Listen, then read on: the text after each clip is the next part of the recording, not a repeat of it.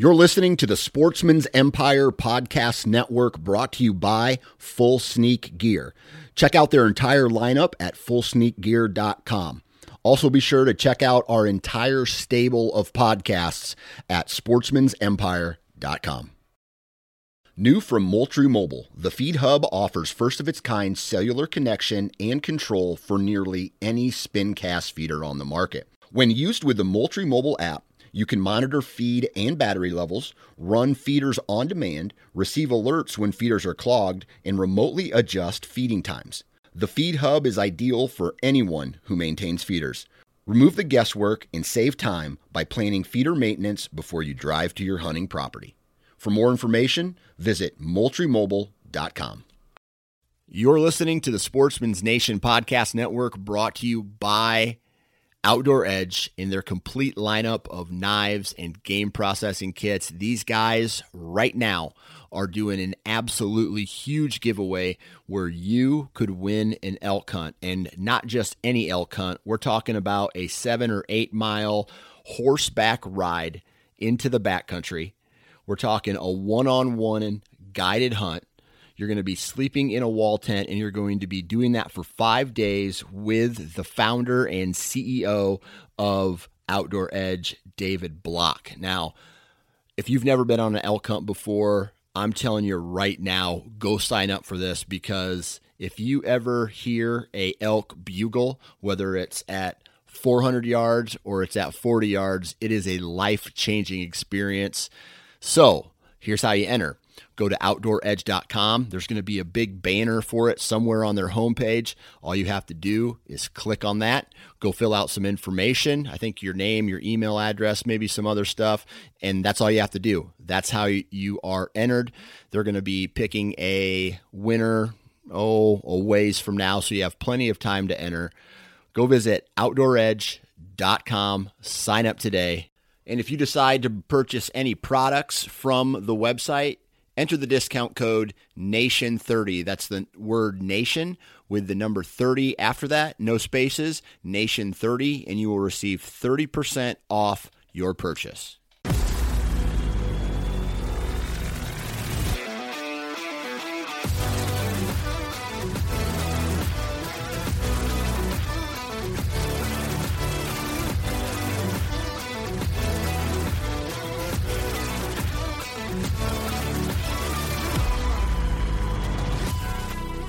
Welcome to the Missouri Woods and Water Podcast. I'm your host, Nate Thomas, and just who in the hell do you think you are? I mean, I'm Micah. I don't know why you got to bring it up like that, but that's fine. Whatever. Got a good one today, dude. Yeah, another good one. So today we had on the show uh, Ted Bright. Yep. And uh, he hunted uh, a nice, nice eight pointer. I mean, this thing is Nice mature deer. Dude, this thing. Yeah. When you think of eight pointers, this is what you see because the deer, and you'll see the picture obviously just through the thing, but hopefully after this, you, if you haven't seen the video already, he has a video up of him harvesting the deer, and it is just a beautiful eight point. It's what you want to see Yeah. when you think of an eight point mass, length, everything. Huge body, great deer. Yeah. and he breaks it down. Uh, it was a great, a great story, and he painted a good picture. Yeah, and Ted's a friend of the uh, the show. Um, Yeah, he's a been on Dan- oh yeah, yeah, yeah. been He's on been on Dan's multiple shows. He's a knowledgeable hunter. Um, and if you if you haven't seen the video, you can check his video out. We'll link everything, obviously, but you can check his video out on his YouTube channel. I think it's Hunt Fit Ted, and um, his Instagram, which has a link to his YouTube channel, is I think it's Teddy Bright twenty one. Don't quote me on that. yeah, Even Just though- look in the show notes. Even though you're literally quoting me on it right now. yeah. Just look on the show notes. Yeah, check the show notes out. But uh, yeah, it's a great, uh, great story, and, and yet another one that is also caught on camera. And it's, in Missouri. That's and it's in Missouri. bonus. Hell yeah! It's interesting that we so far our Tales of the Chase episodes um, that have highlighted deer. So far, they've all been caught on camera. Mm-hmm. Um, eventually, we'll have one that you know wasn't caught on camera, but they just so happened to, to be. So, um, congrats to Ted. It's a great story, and we'll we'll hop into it. Absolutely. This is the Missouri Woods and Water Podcast.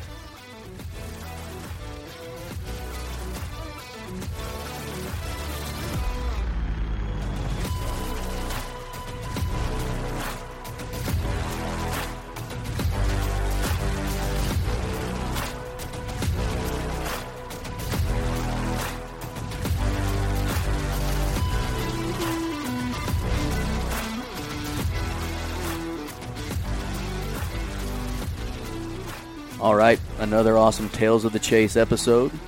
Uh, Micah and I are here today. What's up, bud? What's going on? I'm pretty sure this is officially the latest podcast we've ever done.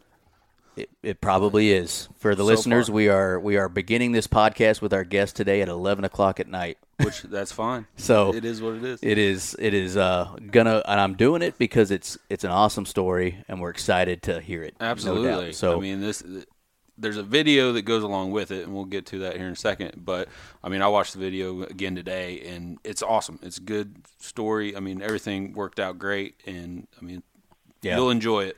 So it makes me want to quit self filming because I suck at it and I don't know how it'd ever be as good as as he is doing. So right. Uh, so with us today is a friend of the show, Ted Bright. Ted is a fellow Missourian. What's going on, buddy? Hey guys, thanks for having me on. And for the record, I am typically early to bed, early to rise kind of guy. So um, uh, We appreciate you staying up with us and getting it done. So what you're saying is halfway through this, if all of a sudden we don't hear you anymore, you fell asleep. y- yep, yep, you'll have to give me a nudge, right? Uh, that's awesome. Um, well, we really appreciate you coming on late with us. Um, so, for everybody, before we get into the cool story here, um, introduce yourself. Uh, tell everybody what you do for a living, where you're from, and then, since you're a fellow Missourian, what's your favorite thing about the Missouri outdoors? Awesome. Yeah. Uh, so again, Ted Bright, um, uh, Missouri resident for 25-ish years, and uh, love everything about Missouri. I work for a company based here in St. Louis, and I sell commercial printing equipment. Uh, so, like I said, I've lived here for about 25 years, and my favorite thing about the Missouri outdoors, I would have to say, um, it's it's it's all encompassing because I've always considered Missouri to be like a hidden gem.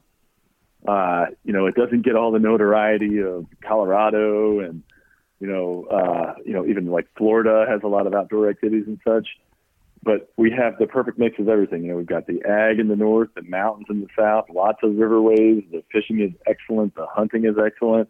A wide array of uh, of wildlife and all a ton of outdoor activities and lots of uh, you know like like natural foraging fruits and everything. And I say that now because I was able tonight to introduce um, eating a pawpaw Yeah. to a good friend of mine who is a lifelong Missouri resident and is a wealth of knowledge with anything outdoors. And I was able to introduce him to the pawpaw. So that was pretty cool. That- and those things are excellent. I love pawpaw. Oh, they're they're one of my favorite fruits. My neighbor actually has a few trees, and I used to go over there, and they used to give me some. They're awesome. They're delicious. If if you haven't had a pawpaw, you should definitely seek them out because they are really good. Definitely. They have a lot more fruit than a persimmon. And with a persimmon, if you get that skin in your mouth, I mean, it's just, it's, It's game not over. yeah, that's Yeah, terrible. right, exactly. I don't know how those deer do it. yeah, yeah, make you pucker up, buttercup. oh yeah, They're less picky than we are. I So, guess. uh, that was a lot there, but I guess you know, I mean, as far as my favorite thing in the Missouri outdoors is just it's it's all of it. It's every bit of it. But I mean, my singular most passionate uh, pursuit is definitely whitetails, and you know, I love early season hunting, late season hunting, all that. But being in the woods in late October through November is special beyond words to me. So it would have to be that. Yeah, uh, we would agree with you. We we love a lot about Missouri too, and that we uh, think the exact same thing. I mean, we it's a hidden gem, no doubt about it, and it it almost it almost offers about everything you can offer at this point. I mean, now we have elk that we're hunting, so We'll I mean, we even have those now. So yeah, I mean, be able to hunt bear next year. I think right. It so it's you're right, and and but we are definitely mainly uh, whitetail hunters, and we For really sure. that's our our main, our main passion. So agree with you there. Good good call. Um, so we're excited about this today because uh, not only is it going to be a story people can listen to, they're also going to be able to watch it. And this is our uh, our first Tales of the Chase that is going to involve uh, public ground. Correct, Ted? This was harvested on public land. Oh, no, it was not. And Oh, I was I, wrong. got that question a lot because I, I primarily do hunt on public ground. exactly. Yeah, I, I just assumed it was. on. I, I've had that a lot, uh, but no, this buck was taken on private ground. Gotcha. Well, it's still No. still cool. No deer farm or no food plots or anything like that. Uh, just a, a neighboring piece of property that the lady lets me hunt on her land, and uh, you know, like I said, nowhere near a food plot or anything, and I actually killed him underneath uh, on a good acorn ridge. Yeah.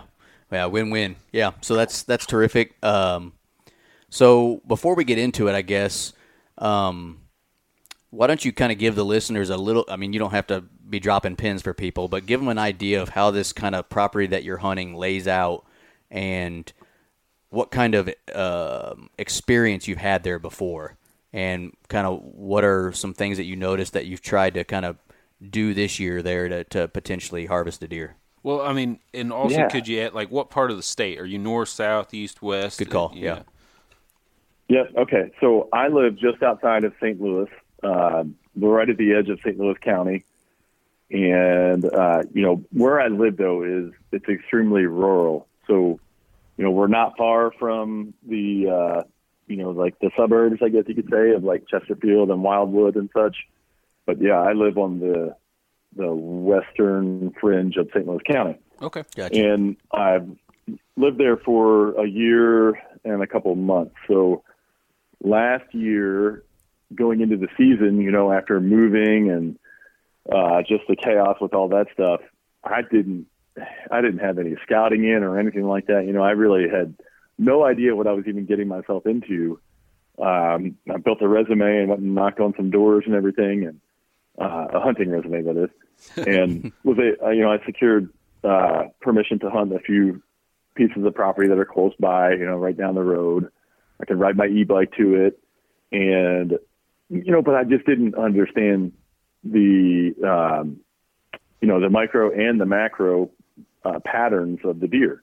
Sure. So throughout the season last year, I hunted a lot more private ground than I typically do. Um, and it was to build a foundation, you know, to build a foundation so that for years I'd be able to, you know, get home from work, throw my stuff in and hustle up and, and skin out real quick and, and be able to go hunt, you know. So you got to build that foundation of the deer movement and, and patterns and such, you know. So last year I kind of focused on that. And I say that, and ironically, I killed both my bucks on public ground last year. uh, uh, so here nor there, but I, I learned a lot. I, I hunted most of my time around the house, and I learned a lot. And the um, the best encounter that I had with a buck last year uh, was on October the 25th, and I was right over there, just a few yards away from where I was uh, two weeks ago when I had success. And I don't want to I don't want to give too much away here before we get into it. uh, but last October the 25th, so it was 11 months to the day prior to the success. Um, I had a like a 30 minute encounter with this bruiser of an eight pointer, and he bedded down uh, 50 yards from me for 30 minutes, and that encounter did not end well, and it just you know, it just kind of festered. It didn't sit well with me at all. And I, I tried to get him, you know, I hunted him several times after that. And I saw him, I think two more times and it was never even anything close to, uh, it was never anything more than a glance or, you know, um, I think he was like 60 to 80 yards from me on, uh, November the 13th ish, something like that Yeah. uh, but it was just not a scenario where it was going anything good was going to unfold. You know, he he totally beat me again. You know, so um, I kind of had, you know, uh, it stuck in my craw, and I, I really wanted to pursue that buck again. I was anxious to see, and I didn't keep tabs on him over the summer or anything like that. Um, so I don't want to get too far ahead though, but yeah, that was kind of last year. Isn't that the worst though? Uh, whenever you, that was it's almost worse than well, it's not worse than not seeing anything, but when you when you do see a, a deer you're after, but he's set 80 yards away, and you know that that's as close as you're going to get to him. it's like damn, it's like I screwed you up. won again, or you know, you you Yeah. you like you want so badly to snort wheeze or something at him, and you know it's it's not going to do anything for you or whatever, and you're just like, you "Ah." try to think of something, but yeah. Those are the days I'm like, I you know suck. they're but that's a victory in itself right there Sure. you know you I, and i i i try to do a good job and i think i do a really good job of this is i uh, you always have to focus on that positive if you don't feel that it's the right situation to snort wheeze at that buck then you better have confidence in your mind that you know that it wasn't the right thing to do you walked away doing everything you could and if you if you would have you, better believe that if you would have then it would have been detrimental to the cause the next time out or whatever. You know what I mean? no doubt. I think it's important to uh, to maintain that uh, positivity and confidence. Yeah, You can always second guess yourself. I mean, I had an encounter with a deer last year. Well, similar situation with what you're talking about, Ted. I, I saw him multiple times, you know, 60 or so yards away. And the th- I think it was the third time that he came through. He did the exact same thing he did the first two times. And I was sitting there going, why am I where I'm at right now? you know, and why, yeah, why didn't you make? why that didn't I make that move? And, and and then so the third time I did make that snort wheeze because I did have the wind, and he came all the way back to me and got within 40 yards, and I was full draw on him. That's the one I, I'm talking about, Micah. Um, full draw on him for two minutes, and he would not Whoa. step out of this thicket, and he finally just he never saw the deer that was snort wheezing at him, and he finally spooked, I guess you'd call it, and, and kind of walked away.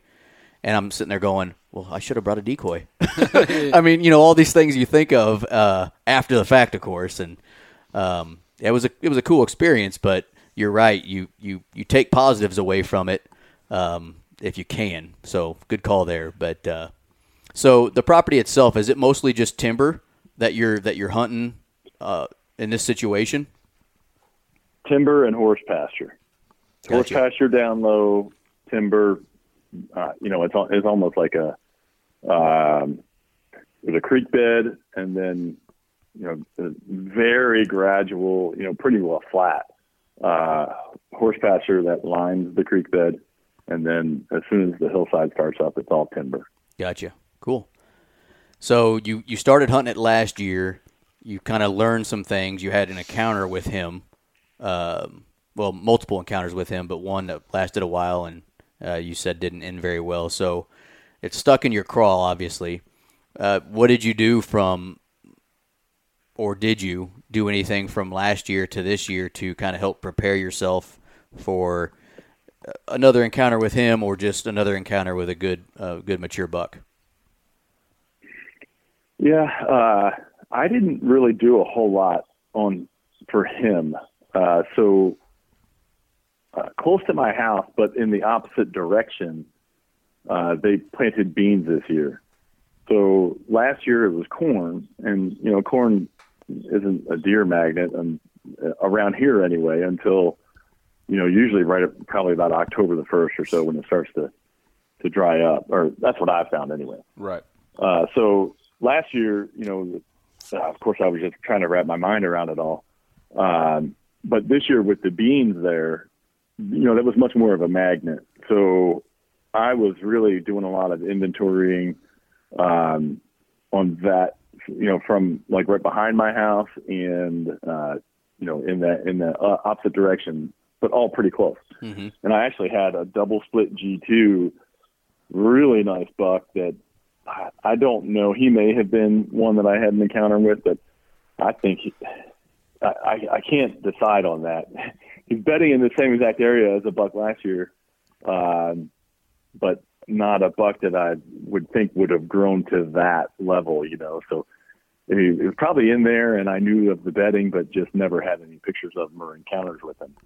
Yeah. Um, but I once I got pictures of him, I I tried pretty hard to get him. In fact, um, let's see here, opening morning in Missouri, my son and I just went right here behind the house, and and then um, uh, we just did a quick hunt, and we saw one of those. There was a couple other decent, you know, three, four and a half year old bucks running around a, a, a good wide eight and a and a really nice ten, and uh, we tried to get on them, and then we saw one of them, but it was it was still just a little bit too early, you know, uh, not quite light enough.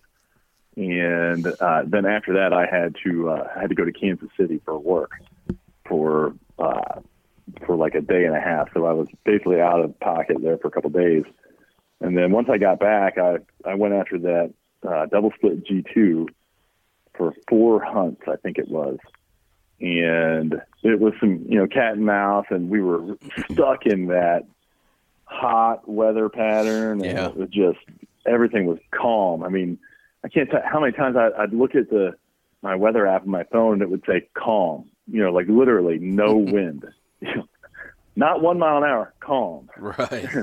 I was so sick of seeing that. And why does right? it I also mean, say give me some- hot as balls? some cover here. yeah, yeah, right, right. Oh, so anyway, after like four hunts, I think of that, and you know, that's just not really my style. I don't. I get impatient with this, like uh, trying to be delicate and trying to hunt the field edge, but you know, along the path that he would travel. And uh, so after four hunts of not seeing him, but I did have an encounter with him. I'm pretty sure that uh, when I got to the base of the tree and put my headlamp on, I was taking a piece. A, a buck ran off. You know, I'm pretty sure that was him. But after four hunts, I was like, "This is. I'm so sick of this." You know, and uh, that very next morning, I'm just like, "I'm going scouting," and I couldn't wait to get out and scout. And yeah, I don't. I don't want to get too far ahead here, but uh, you know, that's kind of when it all started with the game with with this buck here. Yeah, and and you had been in that area last year, so um, because you had that encounter with him very close to where you harvested him this year, correct? Yeah, exactly. So I basically knew, even though I hadn't been over there, uh, that I would I could go over there and find fresh sign, and he would be in that area. So that Yeah. was kind of my plan all along, is that I was going to, you know, whenever I got sick of chasing the double split G two, and that didn't take very long. Uh, I was going to go over and scout, and you know, I figured on. Of course, you never know how it's going to turn out and everything with the scouting, but I figured on, you know, just getting in there quickly after him. And sure enough, everything worked out. You know, all of the factors aligned from access to thermal to prevailing wind and, you know, the sign with where the bedding was and everything. It all aligned to where I could just do it the very next morning, which is obviously ideal. Right. And what about that? There's, you know, a lot of our listeners and a lot of people out there, and I mean, I'm kind of one of them. There's times where I overthink stuff, right?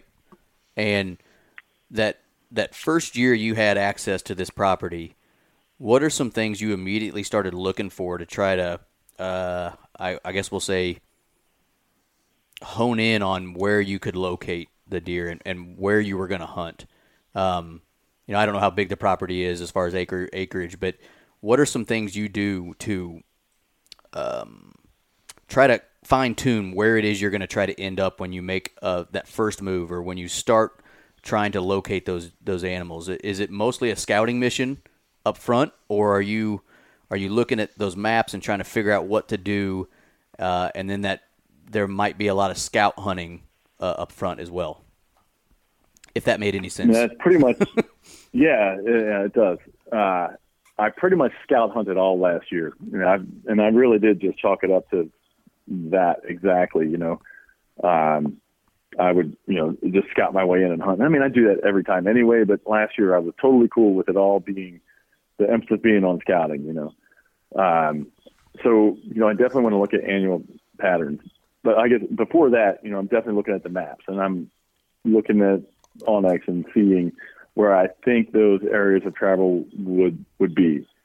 And and then you know throughout the year last year I was trying to uh, discern you know uh, micro patterns and then ma- macro patterns. You know what are the annual patterns here? right. And I mean the single biggest point of intel that I had was the fact that last October that buck was in this area. So that in itself is, you know, I mean, I knew he, I mean, I can't say I knew without a doubt, but I was fairly confident that he made it through the season. And I pegged him to be a four and a half year old last year.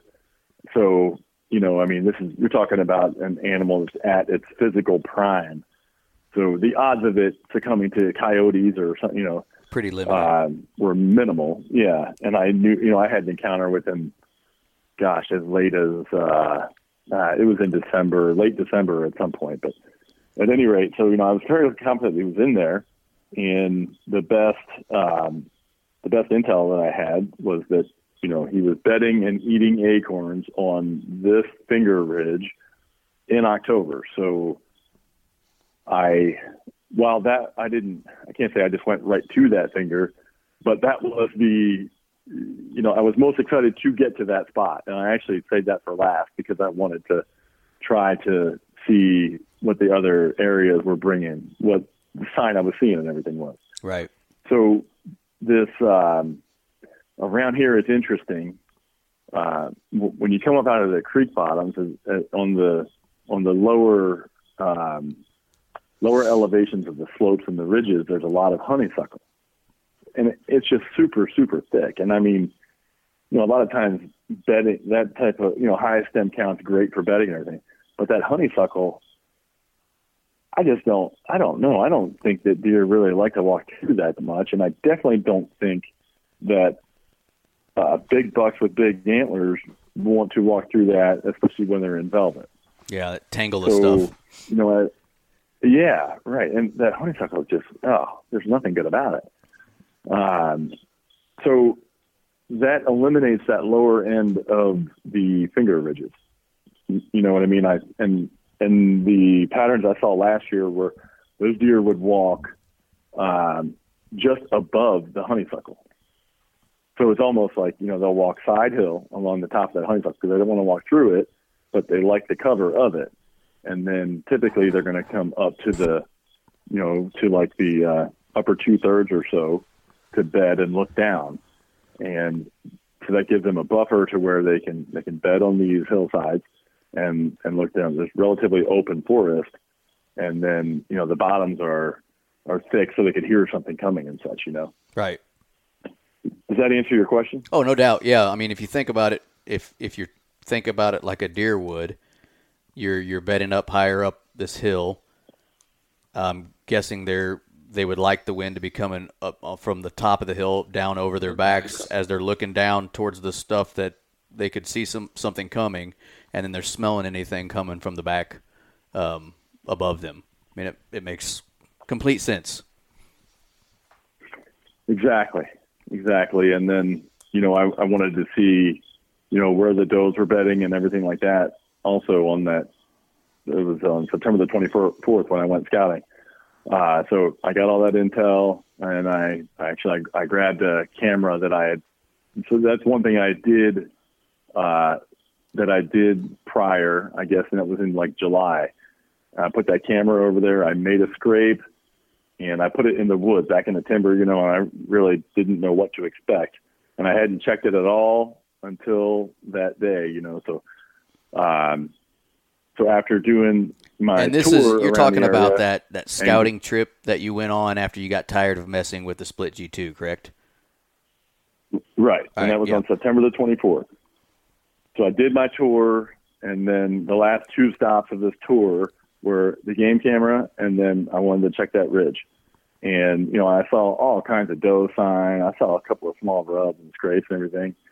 Uh, and then I could tell that there were some deer that were hitting the scrape that I made by the camera in July.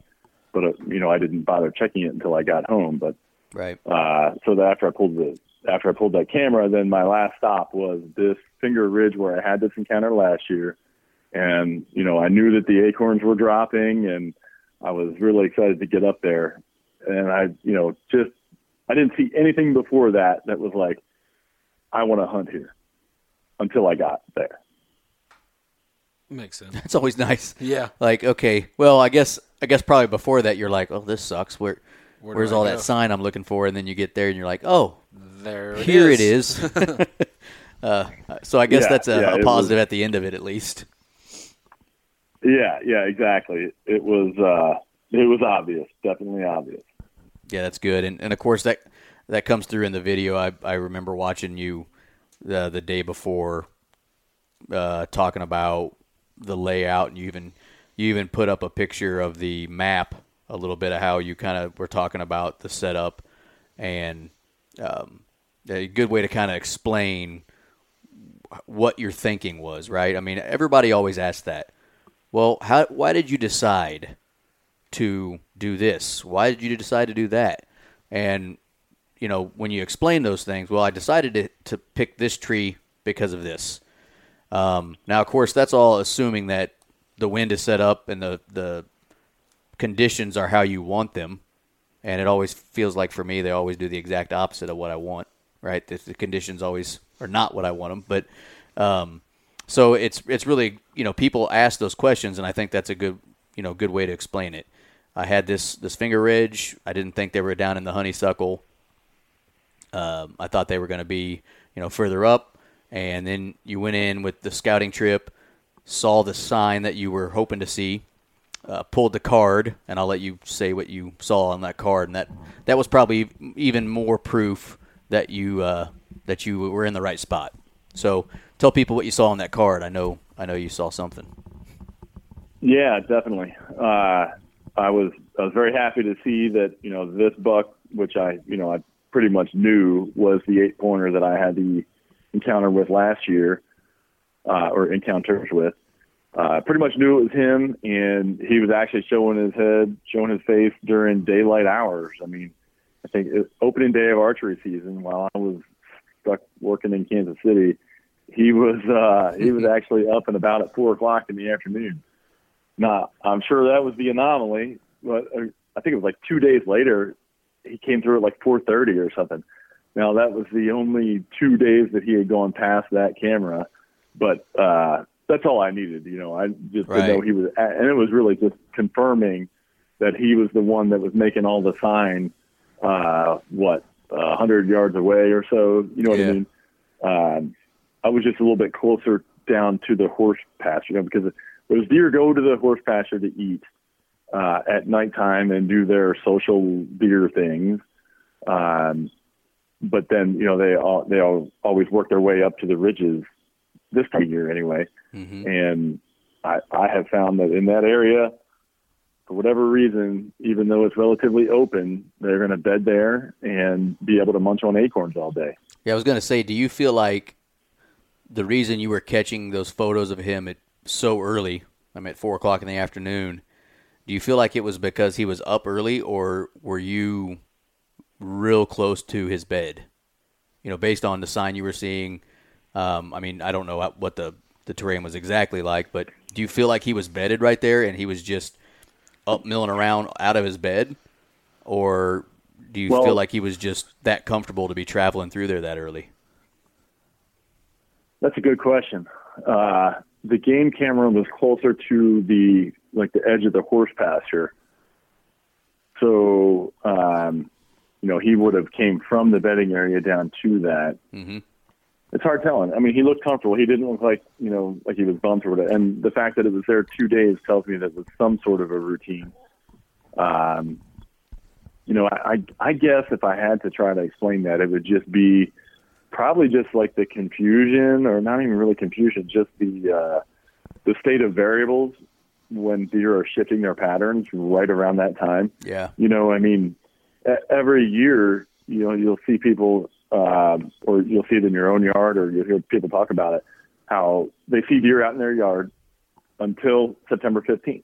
Well, you know, it's not because it's archery season. They, deer don't know that. Let's go, guys. That's when the white oaks start dropping. You know. Yeah. Uh, so that you know, white oaks start dropping, and antler, you know, testosterone is is building in these deer that wants to break them up. So they're they're more apt to be moving uh, to go find their own territory. Uh, the acorns are dropping. So if I had to guess, it would just be those variables right there. Yeah, Uh, combination of it. but yeah, but none of that. It still wouldn't happen if the deer wasn't comfortable in his core area. For sure. Yeah. And- no. I and agree. I'm I'm assuming this piece of ground you're probably the only one that really has access to it besides probably the landowner or something like that. so it probably doesn't get a bunch of pressure.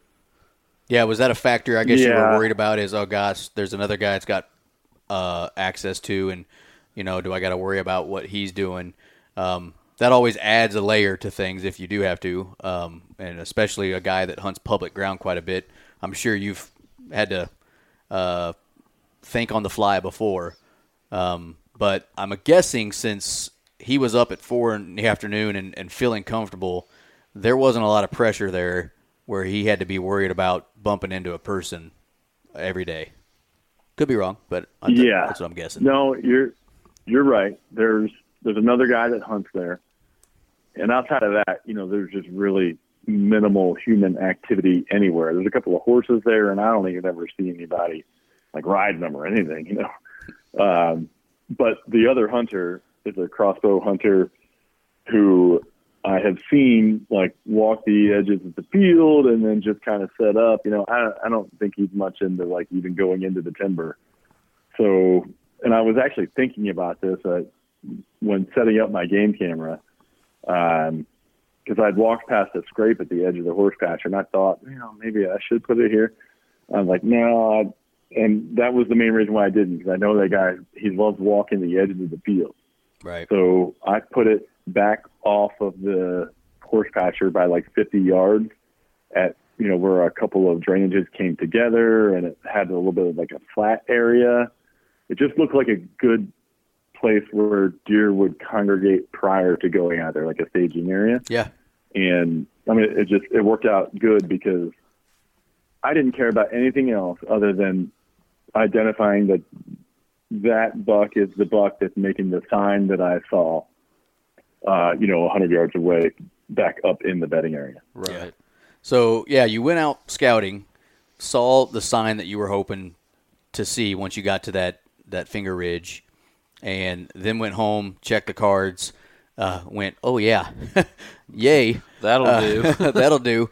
Um, but had you already planned on on going out and hunting, or was it something that you decided once you got back, checked those pictures, and went, okay, that is him, and now I'm definitely going out. And from the time you did that, because I don't remember the date now, and you'll tell us here in a second, but from the time you you made that first scouting trip to the night that you hunted him, or nights, I don't know if you hunted him multiple times or not, but um, how long was that? All right. Uh, so if I went in there scouting on September the 24th, and the entire time before I even knew I was going scouting, well, when I made up my mind I was, I was going scouting, I was hoping to find what I found, and I knew that I had the next morning open and could hunt, and that was my plan all along, was to to find it and then get in. You know, if I find what I want to find in that bedding area, then I'm going in the next morning. So when I was there, so right after pulling the camera, when I walked up the hill 100 yards or so, 150 yards, and I see, you know, I found all this sign. Um, before even checking the game camera, I knew that this is a big buck. I mean, there were piles of shit in there that were the size of my fist. Yeah, I saw there were picture. rubs that were, you know, chest high, like, you know, literally chest high rubs. That's a that's a mature deer. That's a big deer uh, and and it was pretty tore up with them, you know, and uh, there were multiple beds. You know, I could tell that this buck was bedding in here and just getting up throughout the day and munching on acorns, and it so that in itself told me that he was very comfortable in that area. Uh, so I knew he was going to be there. I I knew without a doubt that that buck was going to come back there that next day, and so I you know I while I'm there and I recorded this also is that you know I I checked the weather you know, I had an idea, but I wanted to make sure. And of course, it said calm all night long with, with a one mile an hour wind out of the southwest at like, you know, 6 a.m. or whatever.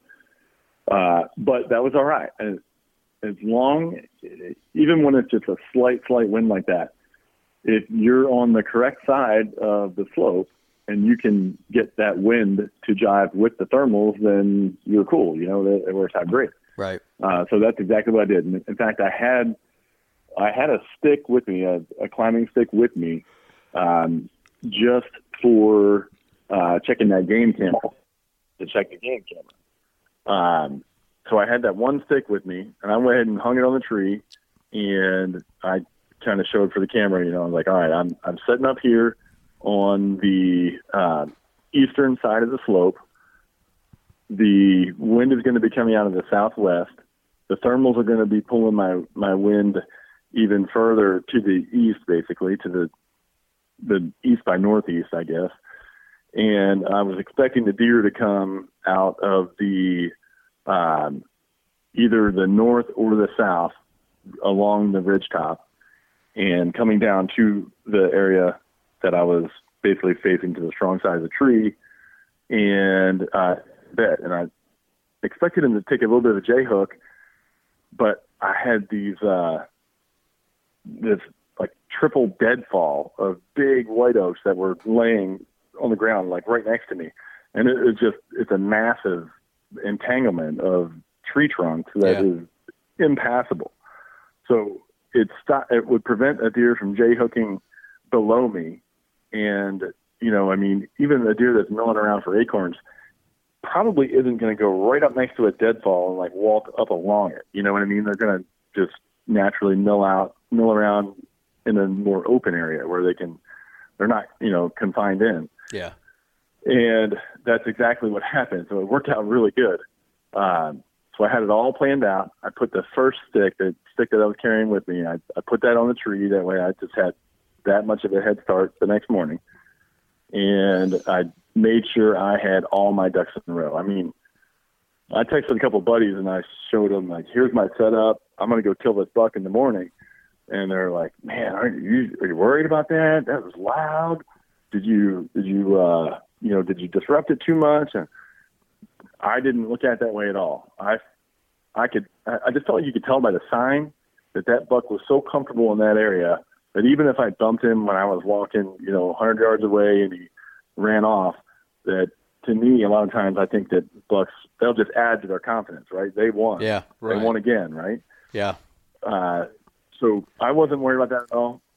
I just knew I wanted to get in there early, real, real early, to you know for a multitude of reasons. But you know, I wanted my scent uh, trail to be you know diminished as much as possible over time, um, and I you know I wanted to be prepared for the uh, the worst case scenario, which would be that buck coming in to the bedding area before shooting light. And so I had to be ready to do that and still shoot the buck out of his bed once it got to shooting light. So I think, you know, that's like worst case scenario. If you prepare for that, then you, you're going to be prepared for anything. Yeah. So that's the way I went about it. So the way I was kind of listening, and maybe I got it wrong, but you were setting yourself up to be on a just off wind, right? You weren't you weren't setting Yeah. yourself up to be on a totally opposite wind. You were kind of just off. Right, right. Because that buck was going to bed on that knob with the wind coming over his back. And if I would have been uh, straight downwind, then, you know, he would have been looking at me if I, you know, possibly at eye level, you know, at head height um, in a tree because of the slope of the hill and everything. And, hmm and it, it, he would have had to cross my scent path. Everything. It, it would not have worked out well that way. Yeah. Uh, Do you use any type of uh, scent product or anything like that, or you just play the wind? I just play the wind. Yeah. I mean, I I use you know uh, like what do you uh, detergent, uh, perfume free detergent. Yeah. I just buy you know like whatever. Since it, I I don't even know what it is, but uh, I, I use my whatever wife, I buy, the one she has for the the baby. I use the detergent free Yeah. or the scent free stuff that she has for the kids. That's what I wash my hunting clothes in. Nice. I'm like, might as well use it while it's there. All right. Heck yeah, and it's a hell of a lot less expensive than the hunting section at Walmart or whatever. Right. Right. I feel like a sucker for that. I used to buy that stuff, but uh, Well, and I think way, that's a good and I- point yeah, to go use, to uh, go back to win too, Ted. Is I keep hearing this, and uh, Dan, I think, is the first one. I Dan Johnson, um, who is the first one I probably ever heard this from, is a lot of times he'll say, you know, that the times that you kill them are when you almost get busted. It's it's you're, you're Yeah. almost in the wrong spot, and I keep you know I keep hearing guys set up, and it's not you know, I don't. It's not necessarily that you want the wind in your face.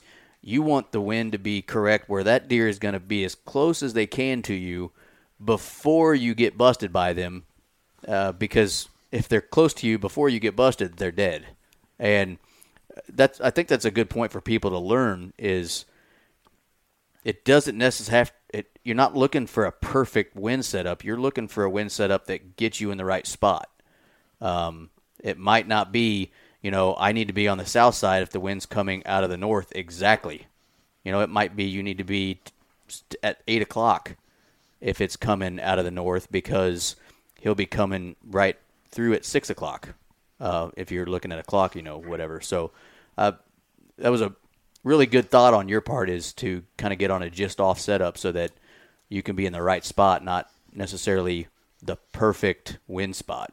If that makes sense. Yeah, definitely, definitely. And I mean, at the end of the day, roll the dice sometimes, right? Right. Yeah, who cares? It's on. Get It's winded. fun.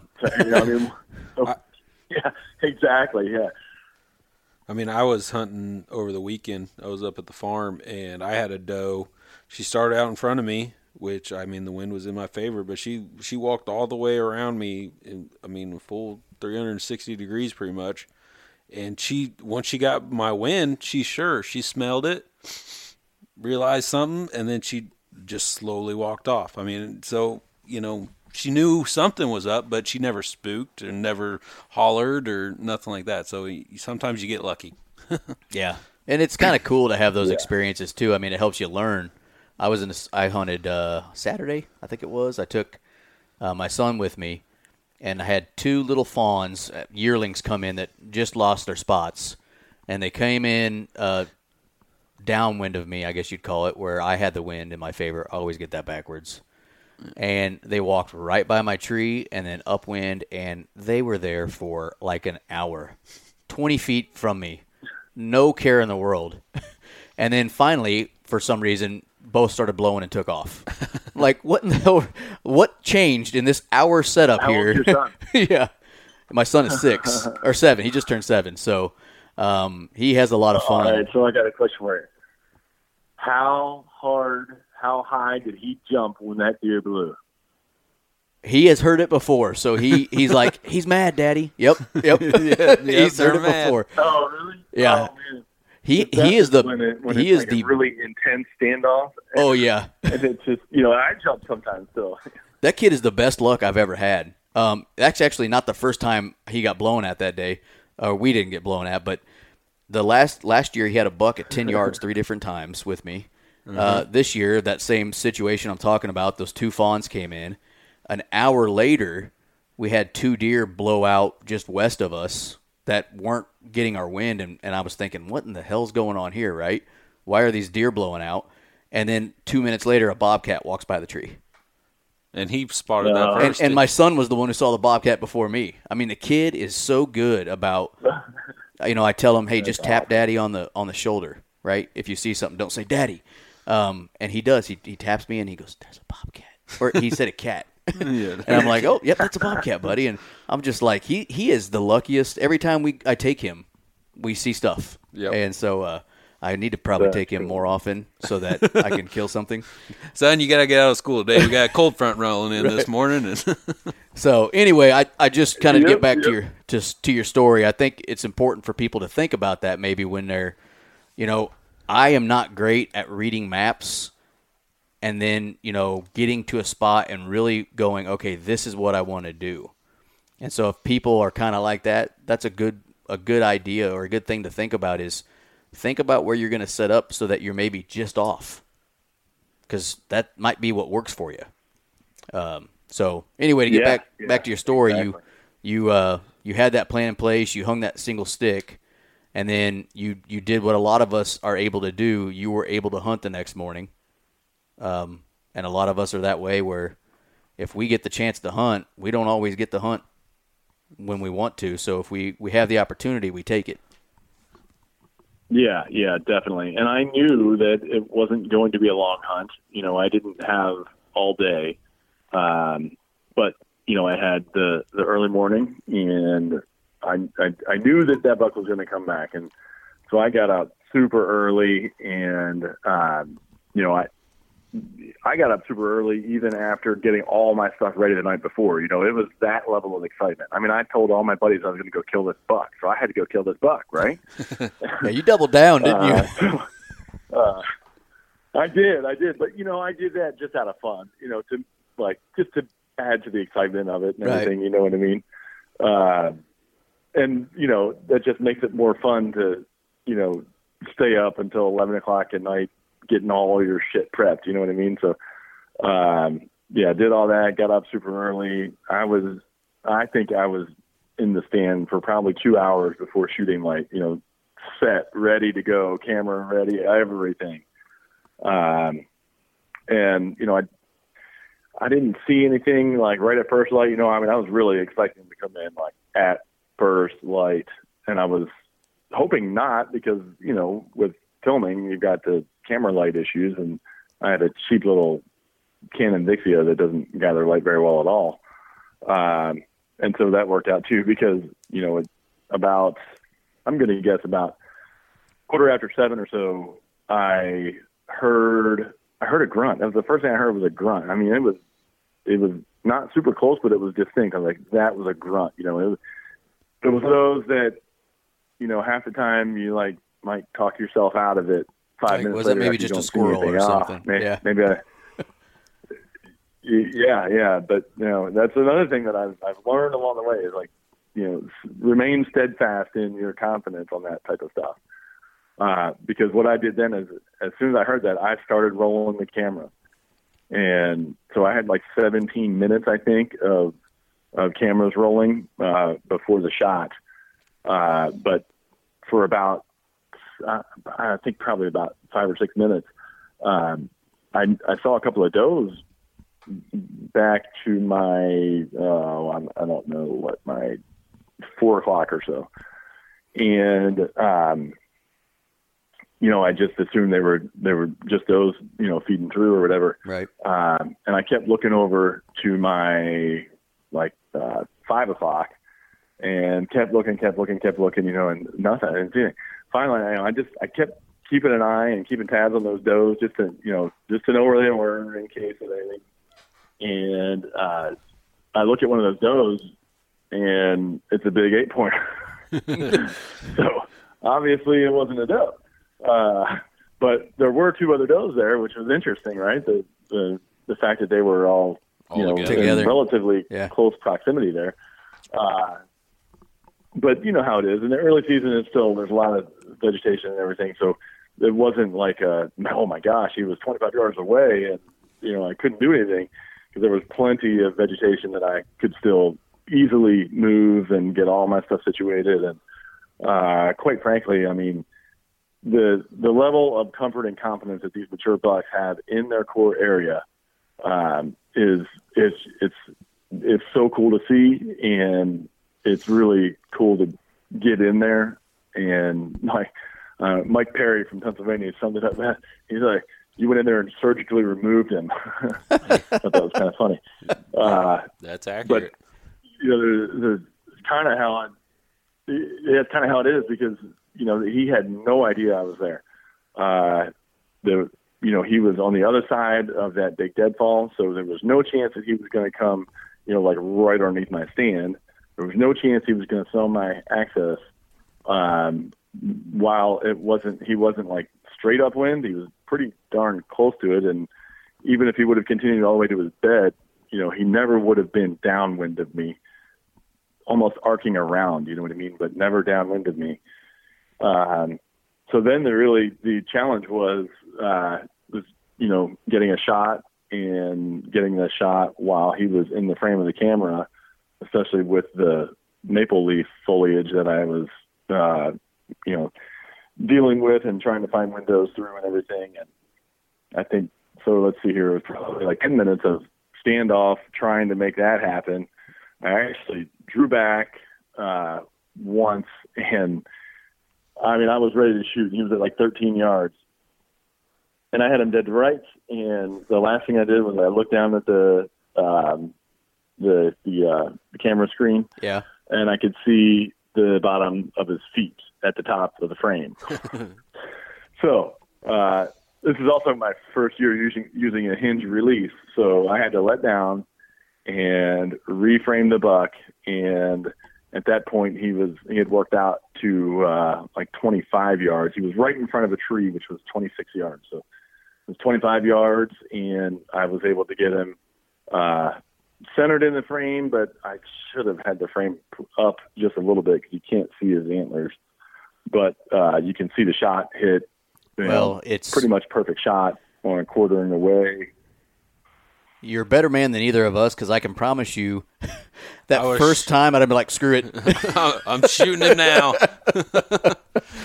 so well done to have that. Uh, I guess you Yeah, call that it was my last year. the, the patience to just uh, to to draw or to let down and and put them back in the frame because yeah, there's a lot of us. I mean, I I try to self film. Um, I'm nowhere near like I only have one camera. I don't have other things on me or anything like that. And uh, if I got into the the something like that, I would I would probably be a guy that says screw everybody else. I'm gonna just shoot this guy. So well done that because we now we all get to see it because you uh, had the the mental fortitude to say nope, I've got him.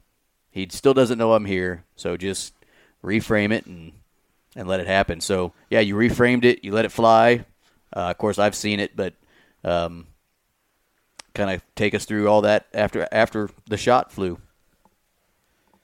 Yeah, yeah. So it was a, a pretty, you know, steep quartering away, a pretty good quartering angle.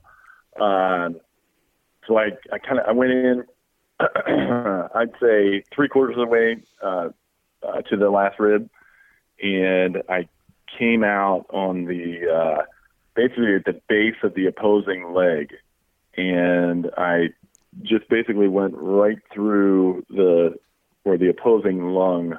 Well, I hit stomach on the front side, liver, and then where the uh, I basically severed the opposing lung from the heart. It just really destroyed that opposing lung. And you know the the biggest thing that I can say with these with a fixed head and you know fixed broadhead and you know some some good weight behind your arrow. Um, and I'm not on like this whole gotta have 80% FOC uh, on the the new rage. You know what I mean? Sure. Uh, But you know, a good heavy arrow uh, with a good fixed head, I think is there's a lot to be said for it. Uh, the arrow zipped right through him. He didn't know what hit him. He ran 40 to 50 yards and stopped and just he just paused for about 10 seconds probably, and he got wobbly and fell over. And so by that point, he was like 80 yards from me in the tree, and I was just sitting there. You know, I could see him easily. Uh, so you know, at that point, of course, all the work begins. But uh, I mean, it was just such a, a culmination. You know, after trying to self film last year and doing what you guys had just mentioned and aborting the mission of filming uh, so quick, so easy. It's like talk me right out of it. I just want to shoot that buck. And, Yeah. Yeah. And you know, I shot those bucks uh, without a care about it. You know what I mean? right. But this year, I'm like, all right, I'm gonna I'm gonna get better at it. and then also with you know totally changing my uh, my archery. You know, really kicking that up a notch and you know sh- going from punching a wrist rocket for 25 years to uh, you know executing you know good back tension release method uh, with a hinge release with all those things coming together and then even the added uh, you know having to let down to get it reframed uh, it was a lot. And it's probably you know a, a, the buck that I'm probably most proud of uh, out of all my kills. So it was uh, you know there's a lot there and it was it was a really enjoyable experience. Well, I think sometimes it those meant a lot to me. when you uh, when you I don't know put a plan together and you actually execute the plan, boy, it makes you feel really good about yourself, right? I mean, Right. you can you can go hunting and and kill a good deer, and that's awesome, Just off luck. right? you but know, if you uh, well, I mean, there's still skill involved. but, True, you know, but- sometimes you just you make it happen. But when you when you go, okay, I know he's here. I'm going to go kill him now, and then it actually works. Yeah, you do feel. I mean, that that makes you feel really good. You're like, hey, maybe I'm not as dumb as I thought. Like that's I'm I'm talking about my archery one in 18, right? Like Right. I had a plan. I'm like, it probably won't work, and then it did. And I'm like, well, maybe I'm not as dumb as I thought, right? But so you you actually you you saw him pretty much die in front of you. I mean, I watched it on the video, so I'm guessing you saw everything too. What was I mean? Explain. You know, I really like to get give the listeners a nice snapshot of this animal. Uh, explain this this awesome buck, and when you got to lay hands on him, you know, what was your thoughts? Uh, so you know, I mean, I knew that it was the buck that I had an encounter with last year, so I knew it was a, a mature deer, but I, I didn't I didn't realize how big he was, and you know, I don't really I'm not a like I'm not, I don't score the racks or anything like that. I'm not talking about the rack. I'm talking about the body. This thing was big. Uh, so you know, after I uh, I called my son, you know, told him, and you know, had him come over and help me because it was still early enough that uh, he was able to help me before he had to uh, go to school. And so he came over and helped me, and it's always great sharing those moments with my son because we, you know, shared so many of them. Yeah, Uh, but you know, we always take the opportunity to, uh, you know, to to express gratitude towards for the animal. You know, I mean, I it's it's heavy for me the, the experience of taking the life of an animal. agreed. Um, yeah, you know, it's, not, you. it's not something I take lightly, and you know, I I think that it's uh, it's important that we respect that. Uh, so you know, we always take a a moment to enjoy that, um, and you know, it's almost like a, a celebration, uh, and it's a celebration that that animal is going to continue to live through uh, through our consumption of, of the meat that the animal has provided. Um, so yeah, we we always enjoy doing that, and uh, man, when it's just a big hoss of a deer like that, it's I don't know, it's just something special. And again, you know, the antlers are great, but those big bodied old mature bucks, I mean, he was he smelled like a rutty buck. And I'm not saying he was like it wasn't super stenchy that you know like running me out of the place or anything, but well, I'm not kidding you. I mean, it was way more rutty smelling than any buck I've ever smelled in September. I can tell you that. How mu- how much do you think he weighed? Because he, he he looks like a horse with antlers. Right. Uh, I, I, I, I just don't know. I, it's, Be hard to I even mean, guess. you huh? hear the, yeah, I'm not that skilled in that, but I mean, I guess if I if I had to guess, he was, it was probably a 200 pound deer dressed. Wow. yeah. But that's, I mean, that's that's big. I, so I don't, I don't know. I'd like to start doing that. That's another thing my son and I were talking about after harvesting this thing.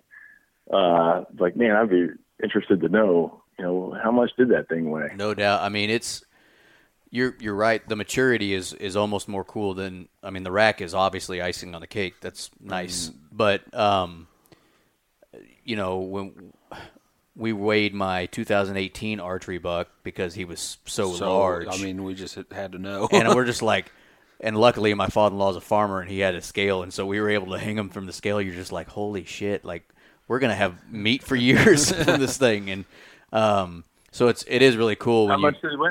he weighed like 252 on the hoof.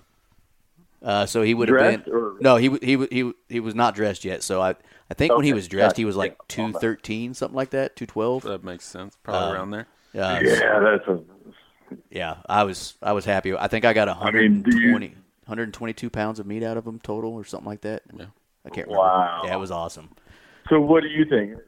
As, as you see pictures of my deer, does it uh, does it look comparable in size? It's pretty I'm just trying to comparable. understand Pretty deer, close. too. Yeah, I I would say he was pretty damn close. I mean, neither my deer was also not rutting. I mean, he was mid October, so he was Starting I to mean, starting to get in that mode, but um, you know they're not going to really gain any weight. They're just going to swell up and stuff like that. So Yeah. uh, I'd say he's comparable. I mean, who knows though? Some of those, I saw a picture of a doe today that looked like a damn horse that guy shot on Instagram. So uh, yeah, I'm not very good at probably guessing weights either, but that is that is awesome, and it's cool to hear that there's other people out there too. I'm one of those guys that that I do feel a sense of remorse when I kill an animal, um, except for coyotes. Yeah. but um, you know, I do. I feel remorse for them. Uh, it's not like I'm celebrating that I just killed you. I, I um, that's why I'm so kind of gung ho on when we talk about when people waste meat and people um, don't talk about the animal they just took as a trophy. right. No, it is a trophy, right? I mean, you you chose to take their life. Treat them like they matter. Right. You know that that that mattered to the to you that you took their life, and so it's kind of cool. Other people do that same thing, and I'm not just like a weird person. I am weird, but you know, at least Yeah. there's other people weird like me. So uh, that was a it's an awesome buck, man. Uh, really cool story. Uh, you know, you're able to to put a plan together and then execute it, and it it worked great. Um, he's a he's a great looking deer, um, and you know you're able to to do whatever you're going to do with them, and now you'll have that memory on video, and you know by just seeing them every time you look at them for the next hundred years or however long you live. Yeah. so Whatever you decide. uh, so here's the other cool part about this, and this is the third Tales of the Chase we've done that has been caught on camera. I have I just noticed that, but um, First one with a in a saddle though. that's true. Yeah, uh, yeah. Ted is a saddle hunter, um, and so um, have all kinds of questions. Sometime we ought to have him back on and Yeah, talk about just to talk about saddle saddles. hunting. Yeah. So Love to. um, anyway, what was I saying? Oh, it- this was also caught on camera. So before we hop off and kind of wrap this up, why don't you give everybody uh, the information they can get, and we'll also um, include those links. But tell them how they can check this cool um, video out through your YouTube channel and your Instagram. Yeah, awesome. Thank you. So my YouTube channel is Hunt Fit Ted. My Instagram is uh, oh my gosh, I think Teddy Bright twenty one. I think. Sounds Yeah, close. that's it. Teddy Bright twenty one. and just Ted Bright on Facebook. Awesome. And it's a, yeah, I think it, you did a great job because it paints the picture, right, uh, uh, about everything that we just talked about. And it's not two hours long. Right. You know, it, it's a perfect, you know, I, I enjoy those types of videos. Um, and, and I would guess other people do. And it's a, it's a cool video. And yeah, it's awesome that you, you let down because otherwise we would just heard the shot and saw it later. So, um, well done, and we really appreciate you hopping on and kind of talking about this this story because we love hearing these stories from guys like you. Um, you know, especially a, a fellow Missouri guy that got it done already. Um, I'm sure you're probably already bored. Yeah. So you so do you gun hunt at all, or are you just gonna have to wait till after gun season and pick the bow up again and go for late season? Well, he can he can hunt with his bow during gun season. Well, that's true. Yeah. But Yeah, that's all I've done really for the last few years. Is I don't uh, I don't really gun hunt anymore. Uh, I just use my bow during rifle season. so. What are you going to do the next like month and a half? yeah. Well, I am trying to find time to get to Tennessee because I got two buck tags in Tennessee that just Nice. really need to be filled. Yeah, oh, that's cool. Yeah, yeah. So uh, you know, if anybody's wives has a good idea that something my wife could do during those days, you know, just go ahead and hit her up and See, I, get I her schedule booked. And yeah, I can't help you because we already used all of our points to go elk hunting, Right. and so if that's not going to be something I get to help you with. yeah. Yeah, yeah, I hear you. Hey, there was another uh, a first for me that involved this buck. Yeah. uh, not a big deal or anything, but I'd like to share it real quick. sure. Um, just because I, I I enjoy you know again that whole uh, you know the, the the deer living on through us type of thing. I I love cooking, uh, especially wild game, and I did something different with this buck that I've it's been on my radar for a while, but I finally uh, pulled it off this last time. And it's not like it's hard or anything. I just haven't. I don't. know. You just get stuck in the routines of doing the same old thing, right? Sure. Yeah. Well, uh, everybody just cuts their back straps out, cuts their inner loins out, and throws the rib cage away or whatever, right? Um, on this one, I actually I kept the back straps intact and, and the inner loins intact, and um, I I just I cut the outer edge of the rib, um, and then I cut along the spine, and you know it's uh, like on a like a lamb. If you you call it a standing rib roast, right? Yeah. Uh, and, So I, so, and I grilled that sucker. Like a You know, so you got a bunch of bones in there. Yeah, right. Tomahawk? A bunch of like Yeah. it's, a, it's a one hunk of meat, you know, but then you would slice it to get your tomahawk chops after cooking, Mm-hmm. and it. I mean, it was phenomenal. It was so good. You know, anytime you can leave it more whole, especially for aging, the, the better off it is. You know, and I always let my meat age in the uh, refrigerator in the garage for a week to two before cooking. But that standing rib roast um, took uh, grilling a backstrap to a different level. Yeah. really that, good. That sounds. Got any left? ama- Yeah, that sounds Uh, amazing. Come to St. Louis. well, I, I you know, I, there's two sides here, so I took one, and uh, yeah, I've got another one in here. That's awesome, man. That that sounds really good. Yeah, we should do a show and talk to certain di- just different people and get some off the wall stuff. Because I mean, everybody does. They always take the back straps out, the inner straps. Yeah. They do that, and then maybe somebody will get some steaks from the hinds and usually grind the fronts. But um, get some different recipes out there and stuff. There's another there's another show on our network, The Huntervore. That's Oh, what really? his- yeah, it's all about cooking and Okay. wild game and all that cool stuff. So, yeah, we we probably got the contact that we could we could do a cool show about that. Absolutely. For Yeah. There you go. You got the hookup. Yeah, that's that's awesome, man. That that sounds really. Now I'm hungry at midnight. Yeah, yeah, same. so we really appreciate you coming on, sharing this story. Um, we'll definitely, like I said, give everybody that information to go check out the video also because I think that's really cool to be able to hear it and then go watch it, or watch it and then hear it, whatever. Yeah. As long as you watch and listen to both, um, it's really cool to be able to do that and and you know just another way for you to kind of uh, respect and give that animal the the the cool spotlight it deserves. You know, another story for it to to be told. So, uh, congrats. Definitely jealous of you because I'm already starting to feel pressure for whatever stupid reason on October, whatever the hell today is. Uh, but um, it's it's really awesome, and you know, just uh, enjoy your time. Hopefully, you can make it to Tennessee, and uh, good luck the rest of the season. And you got anything else, Micah? No, I think that'll do it, man. We really appreciate you coming on, especially at this late hour. Like you said, you wanted to get to bed, but uh, we we made you stay up, so we appreciate you doing that. No problem at all, guys. It's been a pleasure. Uh, I appreciate what you guys are doing for Missouri Outdoors. All right, dude. We'll talk to you later. All right, sounds good, guys. See ya. And that does it. That was a good one.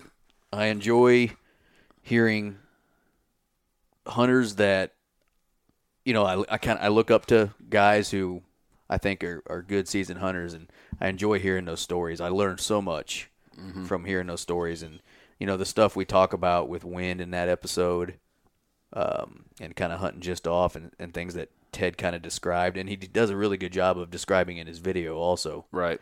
um, I really en- enjoy hearing those and, and learning from them. No, it, it, he did. He does a great job of painting that picture, and uh, just the success and everything that he put into it. I mean, it, it was an awesome, awesome story, and it's an awesome video too. If you haven't watched it already, Yeah. uh, definitely go check that out. So Awesome Missouri buck yet again. He harvested this buck pretty early, and so it's it's cool to hear some of those stories. And you know, as the season goes, there's going to be more and more, hopefully, success. right, Um, and you know, hopefully, this will kind of give people some um, what's that word? Like Motiva- inspiration, motivation. yeah. yeah, motivation. um, to kind of get out there and, and keep keep grinding if they haven't had it happen yet. So Absolutely, it's still early. I mean, by the time you hear this, it it's going to be a little later up, but it's still early in the game. I mean, There's- we we are got- lucky enough to have till January fifteenth. Yeah, we have time. You know, there's we still got the rut coming up. We still have late season. Late season's always a good one because they start moving to those feeding patterns again. Yep. So as long as you can stand the cold, then usually you can at least see something for the most part if you got some good food around you. Yeah. So, you know, hope you guys enjoy this. So good luck to everybody. Keep uh, keep hunting. Send us those pictures. Uh, I don't even care if you don't want to be in the if if you don't want to be in the drawing, you don't tag us. Whatever. Uh, I love seeing those photos and and those successes. So uh, keep it up, and we'll holler at y'all later. Have a good one.